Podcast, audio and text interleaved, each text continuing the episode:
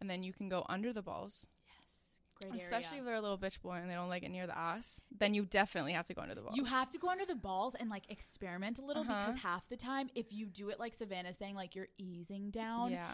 They won't stop you and they get a little nervous, but low key it starts to just feel better the lower you go. Because sometimes guys, they like it. They just Yes. don't know they like it. Yes. And they're like nervous to tell you that they like it. yes. So you have to kind of ease into it, make it feel like, oh my God, is she near my ass? Is she not yes. near my ass? Yes, yes, like where is this And then she- he's like, oh, I kind of like that. Like, I'm not going to stop her. You know what I mean? yes. Do it like inconspicuous. And and then also like while you're doing this daddy gang just to help you, you should be still jacking him off. Yeah. I think at times sometimes it's hotter like if you really like slow stroke jack him off while you're going down towards the balls and like jack him off like move his dick towards up his stomach for Mhm. him to be like watching you do that while Yeah. you're then down by the balls.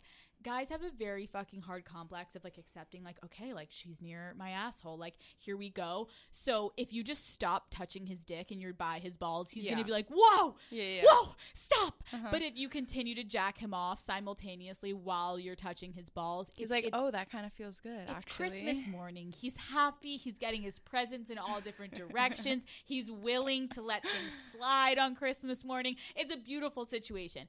Okay, so this is it. How do you feel? Good.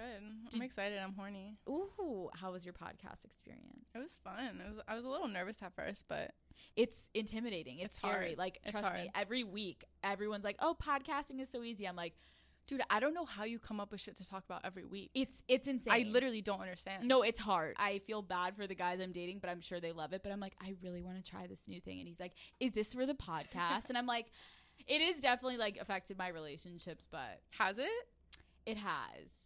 Negatively? I think in positive and negative ways. I think some of them love it. I'm Like sure. and then others I think are just a little bit nervous. They're like self conscious that you're gonna talk about how shitty their dick was. it was actually really interesting because one of the guys that I have sex with actually was like crazy because we had like a moment after sex and we had like a very intimate moment where he usually doesn't get emotional and he was like, Can I be Mhm. really open with you right now? And I was like, Poor thing. Of course, sweetheart. Oh God, here it comes.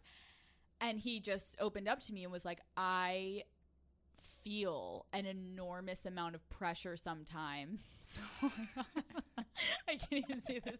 This is so sad. Yeah. He was like, I feel this enormous amount of pressure because sometimes I feel like I'm having to almost like perform for your show. and I'm like, yes, bitch, give me that good dick.